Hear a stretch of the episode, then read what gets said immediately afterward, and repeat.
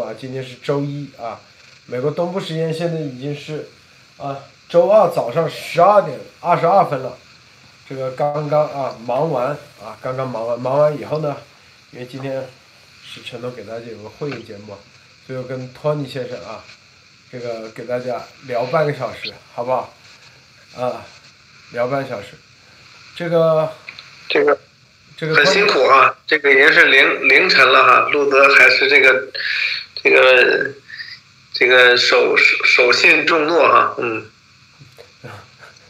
就一个，呃，这个有些事有些事啊，就是都在啊一步步进行中啊，大家记住，大家知道啊，关于最近咱们那个什么习的一些事情啊，这里有些话不能说啊，不方便说，要过段时间啊才可以说说得了啊。那个托尼先生可以猜一猜啥事儿啊？猜一猜，咱们没对过啊，你你啊啊，你这个这个我上路德节目哈，最不喜欢的、最讨厌的就是猜，因为这个路德只要上猜，基本上就是，嗯、我想想啊，这个如果如果是好消息的话，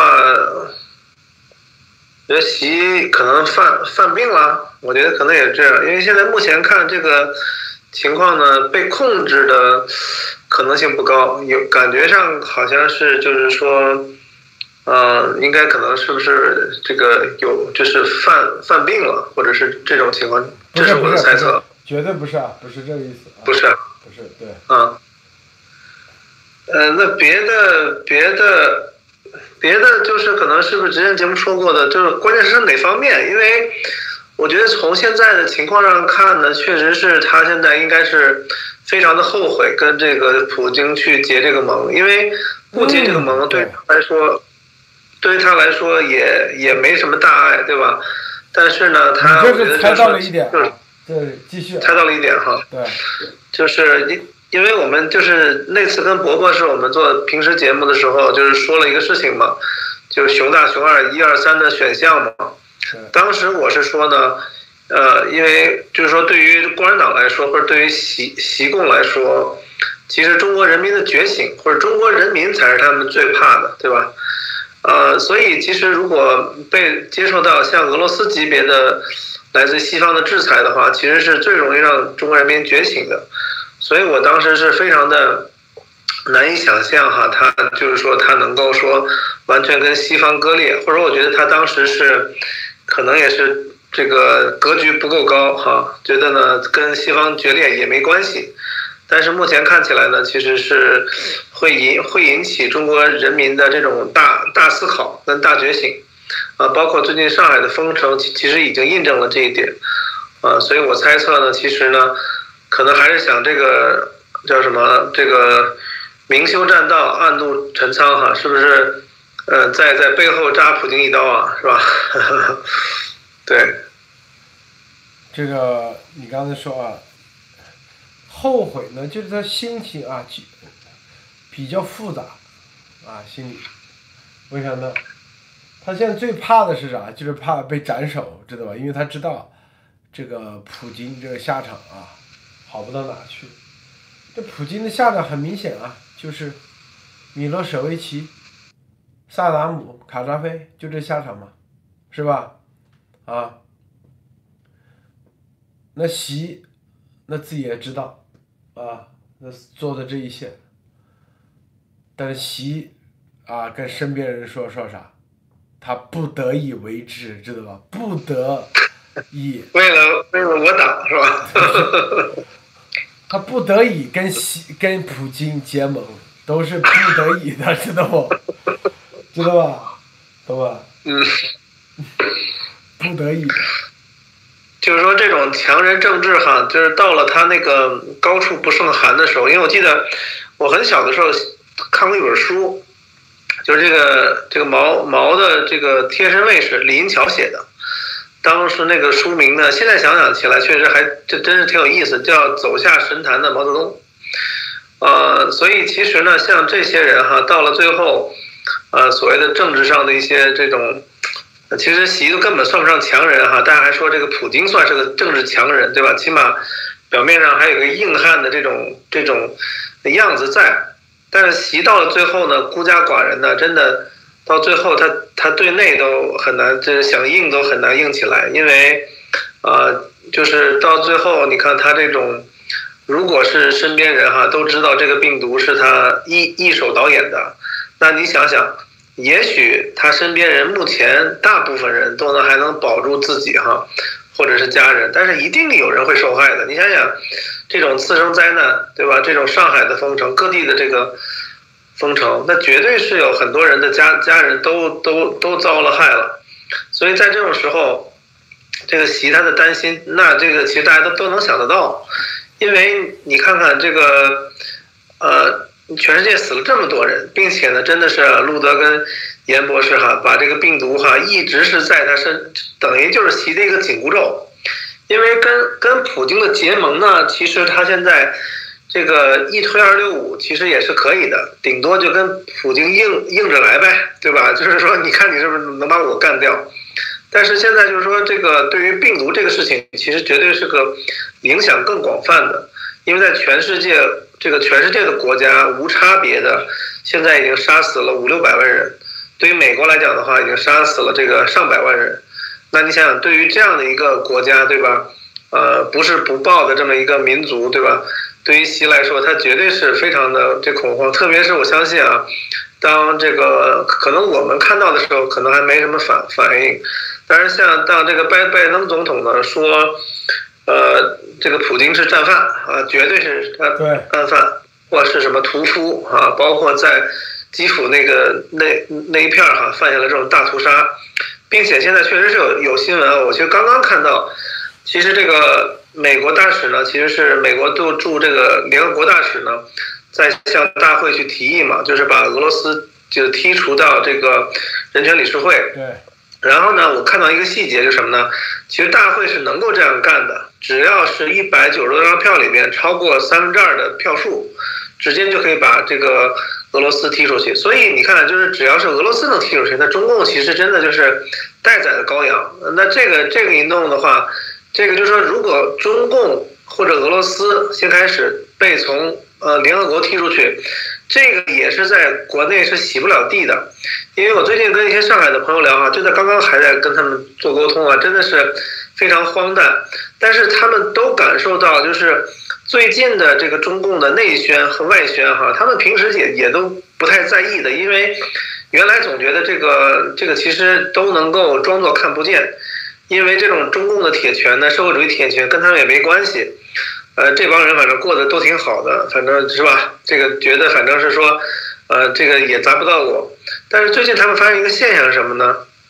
就是说，原来我们说这个中共的内宣呢，总总是讲一些东西，让大家看起来叫“此地无银三百两”哈。嗯。但是最近的来回反复的。不同纬度的，呃，不同结论，呃，不同观点的，对吧？一会儿说俄罗斯好，一会儿说跟美国五五十年的这个关系太棒了，对吧？基本上变成了就是他们的感觉哈，他们是这么说，他们说是此地无银三万两，就是说他们可能也不知道有什么事儿，但是确实是觉得这个事儿事儿很大，呃，所以都在等着看阿鲁德。然后今天啊，刚刚这个。乌克兰总检察长维内迪克托娃表示，乌克兰有个叫博罗江卡，他的这个大屠杀比甚至比布卡还要糟糕。啊，现在啊，整个乌克兰地区除了布查啊布查，还有沃沃州还有埃尔平，都发现了这样的大屠杀犯罪场场啊场所。然后呢，布罗江卡的情况是最糟糕的。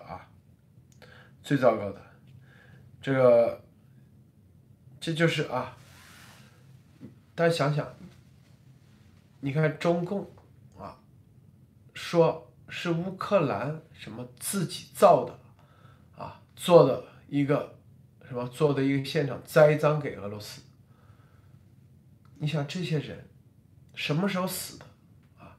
法医都可以鉴定，用什么子弹打的，这都可以鉴定的。是不是现场啊？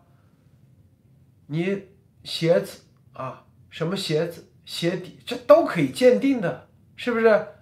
你穿的衣服留的痕迹，他以为啊，他以为这东西都可以栽赃的啊，是不是？哪这么简单啊？这个子弹这些东西，不都可以查得出来吗？火药啊，乌克兰士兵是吧？然后他们用的都是啊，有些都是用美械装装备，是不是？这是第一。第二啊，第二，这些人啊，这些人，俄罗斯的，就跟那个纳粹一样，当时还拍了录像。俄罗斯那些一样的也拍了录像，是吧？啊，这是第二点。到时候你看中共啊。中共怎么甩锅啊？怎么啊？所以你看啊，这个托尼啊，就连这么实锤的东西都有人证啊，这个所有的物证什么都在那里，他们都可以甩锅，啊，说不是他们干的，是乌克兰干的，甚至说美国干的。那你说病毒，你以为啊？你以为美国人他们就真以为啊，所以甩锅就来自自然就可以这么甩容易甩吗？不可能！我告诉你，所以这个是更加验证了啊，只要俄中甩锅的事情，那百分之百就是他们做的，是不是？托你，你说是不是啊？是不是？你你你这个逻辑没有问题，这个逻辑没有问题。对，只要他甩锅的事情，百分之百就是他做的。这个席听了也是吓吓死了，这个这个逻辑我觉得非常符合什么哈？让我觉得非常的这好笑啊，就是说，那个路路路德说这个美国哈，或者说这个这个欧洲哈，它是一个海洋海洋文明哈，海盗逻辑对吧？你到你到最后这个这个玩赖的时候，那我就反正我有我的逻辑，我就用这个对吧？对。因为既然是你不遵守既有秩序，你要掀桌子。你要打造一个你自你自我的秩序，对吧？你要自己定规矩，那那就就别别怪大家，就别客气了，对吧？到最后，你其实你觉得你拳头大，对吧？最后一比，发现你的拳头很小，对吧？跟个这个小馒头似的，那那你到时候最最后就被别人爆爆锤呗，是吧？所以我觉得，刚才路德说这个这个逻辑很没有毛病，没有毛病。对，就是我说的，这是一个逻辑的问题，啊不是说啊，不是说司法认定的问题啊。就是说，你至少你逻辑上，那你在这个基基于这个逻辑，你去找证据，那就好找，是吧？啊，是不是？所以，你美国你类比嘛，类比很清楚的这，是不是？你这啊病毒，远远，说白这死几百个，坑还在那里。啊，尸体都还没烂，是不是？子弹都还留在肚子里头、身体里头，他都可以甩锅。你说这帮人真的是啊，邪恶吧？啊，就够邪恶。所以这个也挺，就是说，当然就是说，这个事情真的是非常的这个这个悲惨哈。像这些遇难者，真的也是，呃，表达这个表达这个悲伤哈，就是说，包括他们的家家人哈。所以你想，这个其实真的是俄乌的这个血海。深仇哈，其实从从此，甚至是从八年前，对吧？这个俄罗斯其实对乌克兰的一些地区进行入侵啊，或者是找事儿的时候，就已经立下了。因为那个时候也也是死了很多人，但是可能，呃，我觉得其实我看到就是说，呃，在这个世界上，真的很多时候是要凭实力的。这个实力也许，呃，可能有的时候还要掺杂一些运气，因为我们知道，整个世界上可能被屠杀的或者是被入侵的。国家呀，包括政变的军政府的，像缅甸，对吧？但是确实是他就是在由于各种原因，他没有引起像这个乌克兰的一样的这种震动，所以也没有引起像西方这么大的一个这样一个帮助，呃，所以在这种情况下，呃，确实是由于这个呃俄乌战争的这个重要性，确实是推推动了，就是全世界对整个事事情的关注，也就推动了，就是说。呃，可能给了更多的帮助，给了乌乌克兰人哈，所以我能看到的就是，呃，在现在的这种情况下，这个习呢，呃，包括我看哈，其实那个就是妹子哈，她其实也发推嘛，她就是一直在强调，就是当很多的人可能都忘掉了新冠起源的时候，他们还是在一直的非常的用非常客观、非常冷静的话提醒大家，这个所有的只要是可能的，这个当然其实大家心里都知道新冠是哪儿来的哈，但是他们在面上还要说的非常的客观，所有的这个新冠起源。的证据跟这种各种事情哈，都应该被一样的来去对待，来去做调查，然后不能轻易的下这种判断，并且我们看到呢，其实这个共和党呢，确实是以非常早就讲讲出这个话，他们只要是拿回国会，对吧？他们就会全力调查这个新冠的起源问题，并且现在其实，在呃目前来看呢，就是很多的呃各种。相关的利益方哈，其实现在包括创总统当当时讲的，他其实说要这个找中共去赔偿，对吧？当时说六六六六十万亿嘛。那当然整个金额这个其实大家先不用去特别着急的去评估哈，但是绝对的，我相信现在可能全世界很多的人呢只是有疑问，或者呢是被这个主流媒体呢可能就是可能就带走了一些，并且每个人呢都是忙于生活，但是一旦当这个中共的这个利益，呃，被大家真正意识到的时候，就是中共这个，我觉得其实现在想起来哈，我就是我我我其实也不知道路德当时是怎么怎么去下这个判断，我觉得也非常有意思，就是说哪个判断？呃，就就是当时就是路德一直在讲，就是中共是块这个很大的肥肉嘛，或者是有很大的红红利跟利益嘛，其实。最早讲这个的时候呢，可能我觉得可能得有半年多以前了。嗯，我当时还觉得我说，我说陆德讲这么宏观的事情没啥意思，是吧？这个这个东西到到是到这个真正被各方认识，然后真的像这种各国的这个列强去分割它这个利益，对吧？我觉得这这不知道在猴年马月了啊。然后呢，就是这个俄乌战争之后，俄罗斯的。各种制裁，对吧？这个包括你在海外的游艇，包括我们看俄罗斯的外交部长拉夫罗夫的女儿在伦敦的豪宅，也被这个收缴。其实这个东西原来呢，我们在道义上都会觉得，好像制裁的是不是有点宽了，对吧？是是不是有点过了？但是现在看起来呢，如果借由俄罗斯当做一个这个中共原来讲的这个样板戏的话，那中共呢成为这个这个板上的。鱼肉哈，基本上已经在板上了，只是说大家在在按部就班的慢慢走。特别是你这个你这个由头对吧？你这个一个是呢，你资助了这个俄罗斯对吧？这个俄罗斯第一个被拿下以后，第二个就是你，第二个呢就是这个新冠病毒的这个制造，以及说还有很多的病毒还在路上呢，啊，路的。对，这个大屠杀啊，这里面其实我觉得啊，这个。习啊，被普京绑得死死的。之前有一种说，有一种啊，这叫投名状，是吧？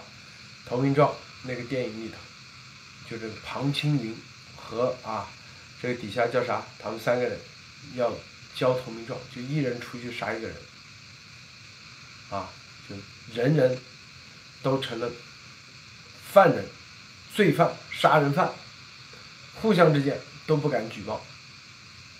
这就是王毅说的更深层次的关系啊，是是不是？更牢固。以前关系比前，就是不是拉夫罗夫啊？前两天去屯溪，是不是说我们的关系比以前更牢固，前所未有？我最最近这几天我一直在想，啥关系在？我那天看 YouTube，看了别人解说那个投名状，我一看，这不就是投名状的关系吗？谁都。是是，而这个在战场上什么样的才算投名状啊？你看到没有啊？以前中国叫什么什么啊？关系很铁，什么一起扛过枪，一起站过岗，是吧？后面两句咱们就啊，咱们就啊不说了，等于说。但是那叫啥？那只有一种，一起犯下反人类罪，一起犯下战争罪。一起犯下种族灭绝罪，并且互相持有对方的录像，那绝对是关系最铁。是，我今天我突然想明白了，为啥？突然那个醍醐灌顶哈。对，一下醍醐灌顶，为啥中共央视要给西啊？我差点说猪头了，我一要给俄罗斯，俄罗斯在那里，去洗地，嗯，对，一定是，说白了，是的，这个其实一起干个万人坑，啊，对我觉得就是说，到底有没有去派兵跟其他万人坑哈，这个去确实可以再去商讨，但是确实有很多其他的可能性。因为我最近这几天呢，在给这几个上海的朋友哈，给他们进行一些这个心理按摩啊，是吧？这个因为很多人还是很难接受。呃，有有有个别朋友呢，在我我跟他讲了以后，他当然是还是挺相信我的，因为最近的事情确实是诡异到他不由得不信各种可能性，对吧？啊、他听我讲完以后，我觉得他基本上他都快有那个 PTSD 了，就是他听完这种邪恶的东西哈，他感觉心里的创伤啊，感觉是很难受，就是很压抑哈。呃，那我觉得呢，那我就给他找了一条新闻，因为那条新闻我记得非常清楚，就是在二零二零年四月份的时候，应该是二零二零年四月二十号，中国海关网站上刊登的，到现在也还有。呃，他说的什么呢？就是说，呃，中中国从杭州海关啊、然后给这个俄罗斯运物资，除了一些 PPE 对吧，一些防护用品啊、食物以外，还有一百六十多万片硫酸羟氯喹。我相信我们的很多会员朋友们对那条新闻、对那个页面还记得很清楚。那你想，就是说，那刚才除了刚才路德说的，就是万人坑作为这个相互的黑材料以外，因为这种黑材料一旦互相放出来，这两家不管谁卖谁，谁不卖谁，都都是肯定是一起完蛋。就是必须得这个黑材料是足够黑才行，对吧？你不是说对呃一般的黑，对吧？对给点钱买点油，其实这个东西都能往回找补。对所以大家都知道人类的底线是什么，对吧？所以可能还有一种可能性呢，就是有可能呢，其实在很早的时候呢，中共其实高层对高层已经对俄罗斯把这个把这个事情哈，逐步的向俄罗斯向普京其实分享了这个冠状病毒到到底怎么回事儿，周舟山蝙蝠病毒我们是怎么干的。然后呢，这个其实作为一个投名状给普京，我觉得普京是很满意的，因为他会觉得，哇塞，是吧？你你能干这个，你把这个告诉我了，那绝对以后是铁哥们儿。至于说这个俄乌战争呢，说说快其实也快，两年的时间哈，在历史上其实很多事情，呃，稍微稍微拖一拖、磨一磨，可能就就就到点儿了。那那在这个时候呢，这个到底俄罗斯有没有给中共同样的同，就是说同类型的这种投名状？呃，也许给了，也许没给，因为现在就是说他这个万人坑，包括在这个乌克兰搞的大屠杀的这样的一一一这样的很多的这种这种事儿哈，这个一旦被曝光以后，呃，我就觉得非常奇怪，就是说俄罗斯当然他可能也可能也没有能力去就地掩埋的非常好，对吧？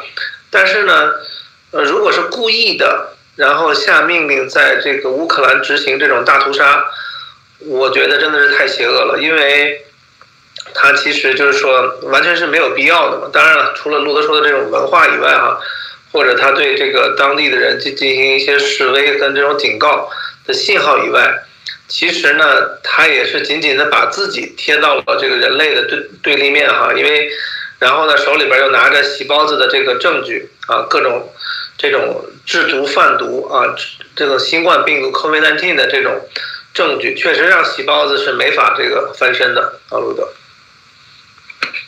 是啊，这个当年德国纳粹啊，在集中营，他不是拍了好多录像吗？是不是啊？啊，有嗯人说为啥纳粹吃多了没事干要拍这些录像？他就是控制人用的，啊。纳粹，德国啊，当时首相罗马尼亚、匈牙利是吧？啊，啊，乌克兰啊，芬兰啊，然后后来的波兰啊，很多很多啊，这些当时就是国家机器啊，都跟着纳粹走的。他生怕这些人对他们不忠心啊，是不是？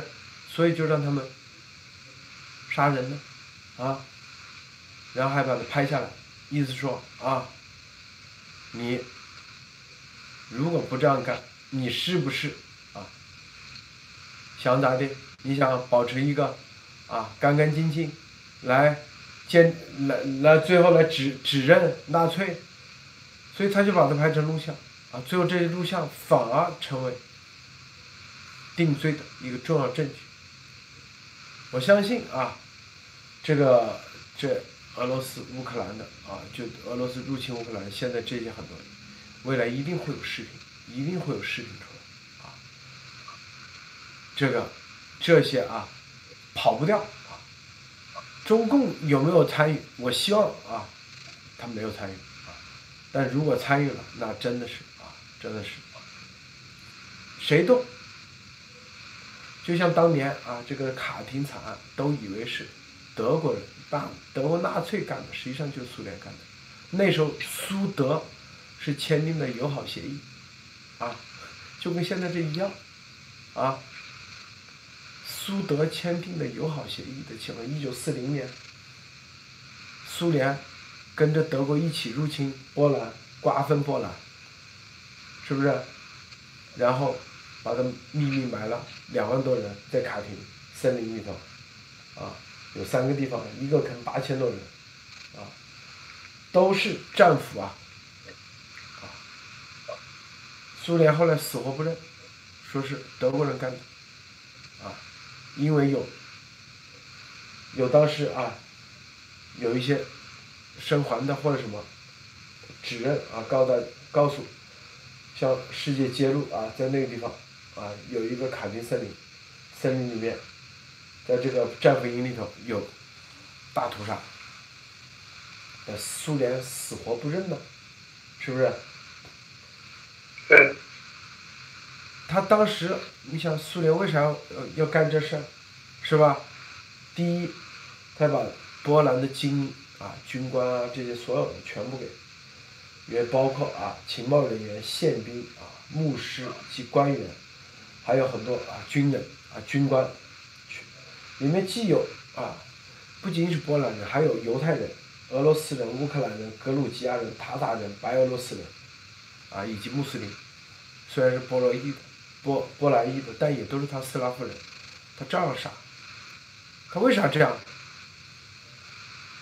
那就是向德国表明啊，是吧？我们跟你一样，是不是？啊，都这么残暴，所以啊，我们肯，这个英美肯定，我们肯定跟英美不是一伙的啊，跟你德国绝对是一伙的，就这意思。最后，德国反而入侵苏联，先开始，就交的投名状啊。因为那时候已经有日内瓦公约，日内瓦公约对于这种啊大屠杀也是明确禁止的啊，明确禁止。要参与审判的，这不就是也交的一种投名状吗？当年苏联幻想着跟德国瓜分世界的，他是如果德国不入侵苏联，苏联当时幻想着和苏联、德国、日本三个一起瓜分世界，俄罗斯是吧？德国占整个欧洲啊，苏联欧亚横跨，然后再把东北啊。然后这日本整个亚洲啊，亚东南亚，他们是打的这算盘的，所以啊，所以这个中共在这个大屠杀里面有没有交给投名状啊？真有可能啊，真有可能。而这个投名状不一定啊是在这个乌克兰的这些地方，但是有可能在别的地方，互相掌握对方的。互相掌握对方的这个，啊，是吧？证据，谁都不敢出卖谁，一出卖，这边就把你东西给甩出来。这丫头控制人不也是这样控制的吗？啊，让这帮人去骗，是吧？是不是这样？啊？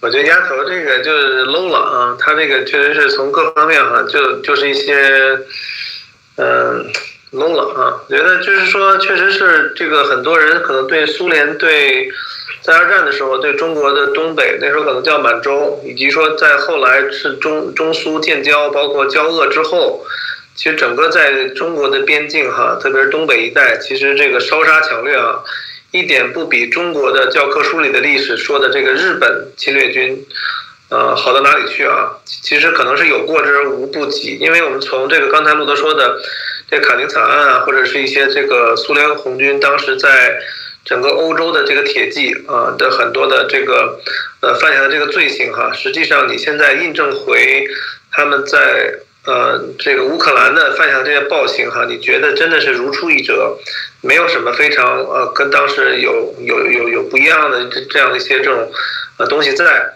呃，所以看起来呢，真的是呃中共在央央视上，在这个叫叫这个国有媒体上，叫 state-owned media 上面帮俄罗斯侵略乌克兰的这种屠杀大屠杀。来进行洗地。当然，我现在也看到哈，其实现在确实这个事情在国内也有非常多的这个分歧。呃，财新就是大家知道这个财新的背景也是非常强啊，并且在呃经济报道、这个政治报道上都是非常大的一家媒体。这个财新其实他已经报了，就是说，但是他没有敢用大屠杀或者屠杀这样的字眼，但是基本上也是站到了，我看了一下那篇报道哈，基本上也站到了。这个正义的一边站站到了乌克兰的这一边，所以现在就是对于这种反人类的这种罪行哈，这个现在就我刚才说的，这个墙内的朋友都觉得洗地已经洗到大家都开始怀疑了，都是此地无银三万两啊，就是大家都大家都觉得本来一个新闻你要么你就别报就行了，你报起来呢，写出来的时候很奇怪，这个行文用笔都很奇怪，让大家就知道这里边肯定有事儿，对吧？然后现在。当这个习呢面临可能未来要来的制裁跟报应的时候呢，又这么害怕。我其实也替这个会员朋友们或者这个这个大家问一个朋友哈，原来原来不是，我觉得路子好像提过一次哈，好像说这个习习身边的这个消息好像停了停哈，看来最近又给这个这个续续上了哈，是吧？嗯，续上了，过段时间说不定啊，有有一些啊，反正习是天天提心吊胆啊，这是真的。害怕。上次咱们说在屯溪吗？那就百，我感觉百分之百他在屯溪啊，告诉大家。第二天为了验证明啊，生怕那个赶紧啊，就直直了个数是吧？对，赶紧。因为那天啊，说完屯溪以后，他就怕了，怕了，知道吧？啊，他怕了，真的怕了。因为我知道有事儿，因为大家也不知道哈，也不知道他到底是在哪儿，对吧？对，确实很奇怪。拉夫罗夫跑到那儿去开会，我也觉得说都没听过的一个地方，是吧？你去安徽本身就很奇怪了，去安徽还去这个屯溪，这个，对，确确确确实是，知道这个，所以对，所以赶紧啊，就说我不在屯溪，谁说我在屯溪？就此地。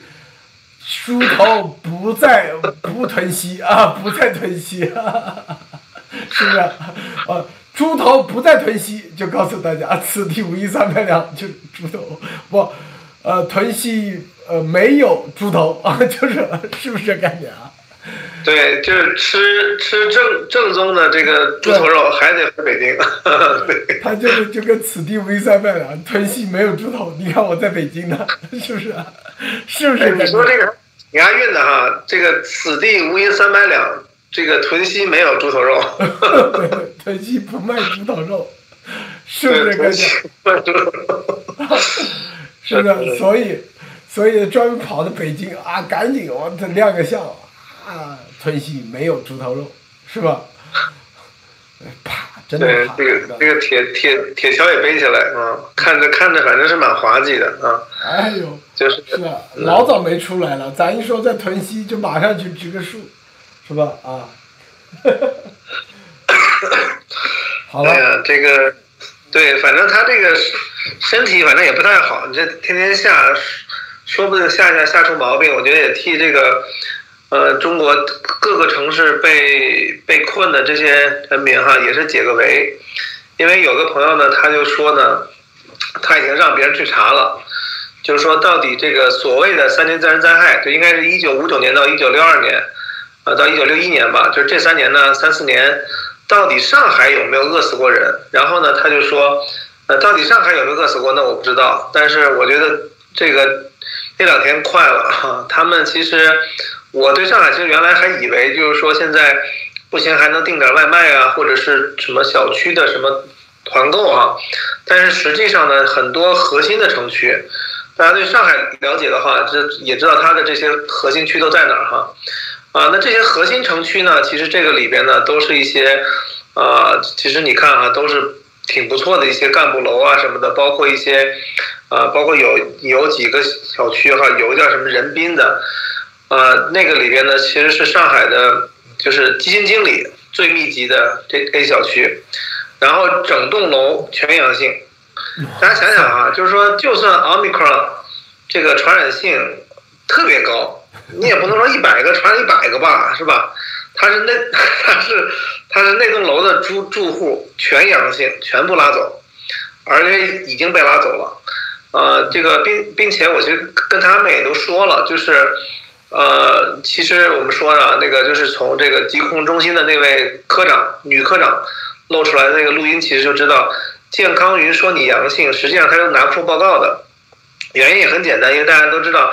现在一般都是十十个人的混检，对吧？你十个人混检的这个出来出来阳性，你其实不知道到底是谁阳性。但是呢，现在可能又没有力量，或者大家又偷懒，又不愿意上上门说，真的是每个每个给你做。